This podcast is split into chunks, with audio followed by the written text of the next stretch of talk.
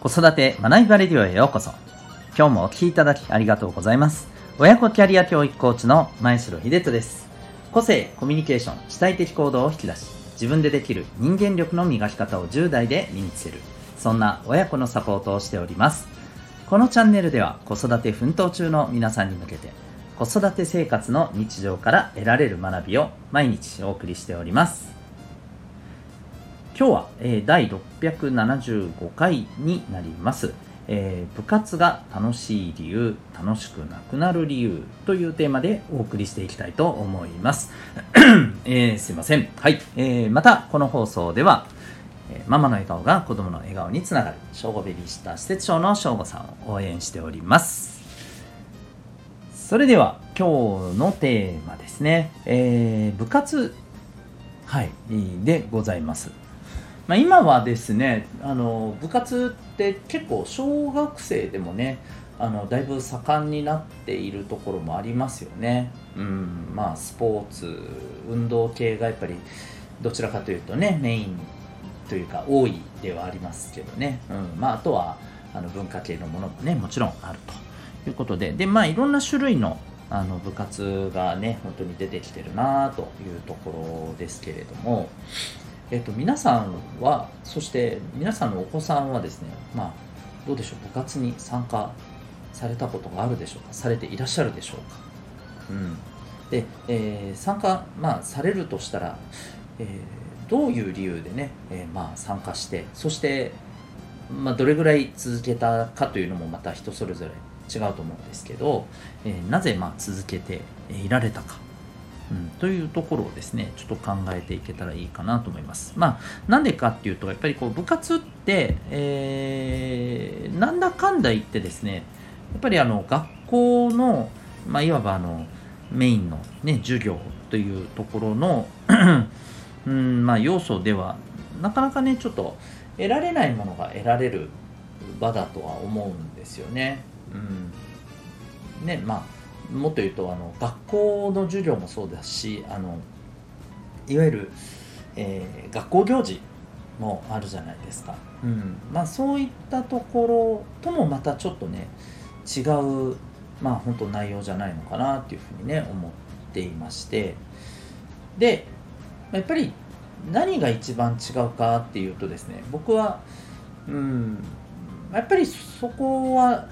学校の中でも何て言うのかな自主性とか、うんまあ、主体的なあの意思や行動っていうところが最も発揮しやすい場だと思うからなんですよね。うん、あの授業はもちろんですけれども、えー、まあ、学校行事もですね割と何て言うか、まあ、もちろんある程度、えー、いろんなものに挑戦してということはねありつつもまあ、基本的にはこの枠内でやってくださいというね、えー、ものだと思うんですよね。で何よりあの学校行事って基本やりましょうじゃないですか。ね、やらないっていう選択肢はないじゃないですか。やりましょうじゃないですか。そこはだから授業と基本的に一緒じゃないですか。うん。ね、決められてる、まあ、いわばスケジュールだから、えー、やると言えばまあそういうものでもありますよね正直なことを言うと。うん、でそこ行くとですね、まあ、部活って基本的にはね入る入らないも自由だしじゃあどこに入るのかっていうのももちろんあの自分の選択によってね、えー、入れるわけだし、まあ、もさらに言うならばまあねルール上はその一度入ったらもう絶対やめきれないっていうわけではないじゃないですか。ね途中であの引退まで、えー、続ける子もいればそうじゃない子もいる。うんつまり、まあ、途中でねあの離れるということももちろんねあの OK とされているそういう場ですよね。うん、やっぱりここが僕部活ってすごく大事な要素だなと思うんですよね。学校の中ではちょっとその位置づけっていうのは僕はすごく重要じゃないかなああった方がいいよなとそういう意味ではね思います。うん、だから、まあ、ある意味学校は面白くないけど部活は楽しいみたいなね人もいると思うんですよね。もちろんそれは例えばねサッカー部だったらサッカーが好きだからっていうのももちろんそれはあると思うんですよ、うん、だけれどもこれが例えばですね、えー、じゃあサッカー部に強制的に入って、えー、ね、えー、週何回練習があってやりなさいって言われたとしたら多分ねサッカー好きの子でもまたちょっとうんってなると思うんですよね。うん、若干やっぱちょっと感じ方というかモチベーションが変わってくると、うん、思うんですよ。というところでいくと、まあ、今日のテーマのところになりますけどやっぱり部活が楽しい理由っていうのはまあやっぱりこう、うん、自分の意思でね、えー、取り組む、うん、主体的に取り組むっていうことが、まあ、とてもね大事に前提として大事にされている場だからじゃないかなっていうのがまず一つありますよね。うん、でえーと、あとはやっぱり目的目標を自分でそこで持つっていうのも含めてねあのあるじゃないですか、まあ、もちろんね例えばうんここがなかなか難しいところですけれどあの伝統的に強い、ね、学校のや部活ってあるじゃないですか、ね、どこどこ小学校どこどこ中学校どこどこ高校の何々部はまあねいつも全国に行ってるよねとかですね。県内トップクラスだよねみたいなね、うん、なんかそういうところがもう伝統的に、えー、ある部活になるとね、まあ、目標ももういやあのねこう県大会制覇が当然の目標だと決められていて嫌が応でもそこに向けてっていくというところでねまあそういうとこだと例えばねなんかいや楽しくやりたいだけなんだけどっていうことでやっぱり離れる人もいますよね。っていうとこでいくとうんあのやっぱり部活が楽しくなくなるっていうのは結局のところですねやっぱり自分が目指したいものじゃないものをやらされるっていうことの方が、えー、感覚として上回ってしまうとですねやっぱり面白くなくなるし離れたくなるっていうところだと思うんですよね。うん、でここでやっぱり僕はあの大事なことといえばやっぱり部活をすることによってそう自分のやっぱりこう本当になんかこうやりたいことに向けて自分で、まあ主体的に取り組むことを学べるし、うんまあ、これがなかなか難しいっていう子はそれはそれでなんか自分で本当にゼロからあの自分のやりたいことを見つけて目標まで全部作って、えー、行動計画までね自分でまあ本当に主体的に取り組むっていうのがやっぱりなかなか難しいタイプなんだなと。逆に言うとこういうことをややるべきだよっていうのを一つ提示された方が動きやすいっていうところが自分にはあるんだなと、うん、だからまあ自分でこう作っていく考えて、え、計画して行動するっていう部分をもっともっと自分は身につけないといけないなっていうこともある種そこでわかるし、うん。まあ、逆になんかこう団体競技的なねあの種目の部活に入ってみたもののまあすごくやりづらいと。うん、あ自分はどっちかっていうと個人競技でやっていく方が肌に合ってるのかなとかですね、うん、あるいはねあの案外やってみるとすごくリーダーシップを発揮して前周りからねあのとてもこう頼られてあ自分ってこういうものが意外に得意だったんだなっていうことをねあの案外思ったり。逆にそう思ってたけど、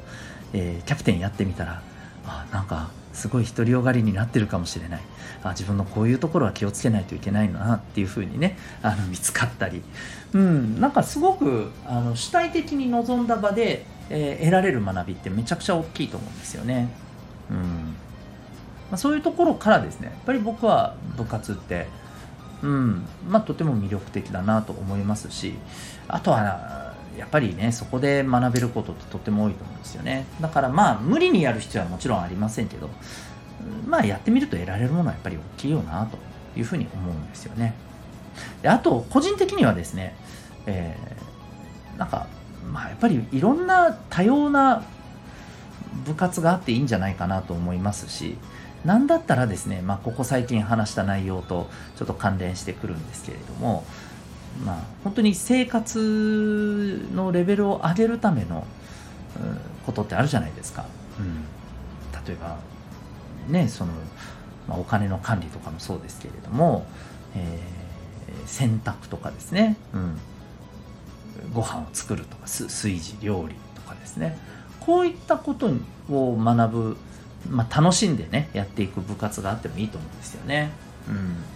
ん、最近なんかあのどっかで見たニュースでねえっ、ー、とどこだったかな？静岡県掛川市だったかもしれないですけどなんかそこであのー、なんか地域でね料理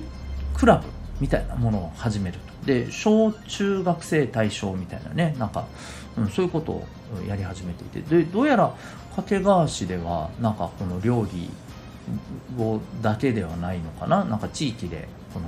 子どもたちに、まあ、いろんなやっぱりことを学んだりあるいはあのー、活躍を発揮できる場として、まあ、いろんな クラブ活動をねなんか市が運営するのかな？なんかそういうことにね力を入れてたりとかもあってああすごい面白いなと思ったんですよね。そこでねちょっと学校にはないようなことをね学べるようなあのクラブ活動があったらねあのいいんじゃないですか。そういうところでね発揮することもあるでしょうし見つかるでしょうしね。うん。まあそんなわけであのこういうこともね、えー、いろいろやってみてもいいのかなというふうにね思ったりしました。はい。ということでまああのお子さんのですねやっぱりこう部活動を楽しくね、えー、そして学びながら進めていくためにはやっぱり自主性主体性が大事だし、えー、どうしてもまあやるべきことももちろんねありますよ。ね、強くなるためには基礎練習しっかりしないといけないとかですね、うん、やらされるところももちろんあると思うんですけど、それ以上に自分のそこの目的目標っていうところが強ければねやっぱり頑張っていけると思うし、うん、まあやらされ感の方が強くなっちゃったらねどうしても離れたくなってしまうのもまあやむなきことかなというふうにはね思ったりしています。はいまあ、ぜひですね、そのあたりのところ見ながらですね、ちょっとお子さん頑張らせたいなとかだったらね、やっぱりこう目的、目標の意識をね、じゃあこう、もう少し明確にしてもらうようにね、なんかこう、サポートするとかですね、はい。えー、そこの楽しさってなんだろうなっていうところを再発見、えー、していくようなね、そんなサポートもね、いいんじゃないかなと思ったりします。はい。ということで、今日はですね、えー、部活が楽しい理由、楽しくなくなる理由というテーマでお送りいたしました。最後にお知らせをさせてください。えー、私はですね、コーチングというあのサポートをベースにですね、えー、親子のキャリア教育の、はい、支援をしております。で、そのコーチングというですね、アプローチとは一体何ぞやと。うんね、よく名前は聞くけれども、うん、一体どういうものなんだと。よくわかんないぞと。でもなんとなく気になるぞと。うん、なんかコーチングって引き出すもの引き出して、えー、自分でね行動していくっていうことを大切にする。あでもそんな力だったら、うん、ちょっとうちのやっぱり子供にちょっとやっぱ気になるところだからそこはねなんか育めるんであれば、まあ、どんなものかちょっと体験してみたいなと。えー、そういうね、あの、ふうに感じていらっしゃる方はですね、えー、そのまあ体験のセッションですね、えー、オンライン、えー、対面、まあ、お選びいただいて、日時などもご相談いただきながら受付を今させていただいております。えー、興味ある方は概要欄にリンクを貼ってますので、ウェブサイトからご覧になってみてください。えー、今現在もですね、えー、私は沖縄県におりますけども、まあ、県内、あるいは県外からはい、えー、それぞれ受講いただいている方がいらっしゃいます。えー、よかったらご検討ください。それでは、えー、最後までお聴きいただきありがとうございました。また次回の放送でお会いいたしましょう。学びようき一日を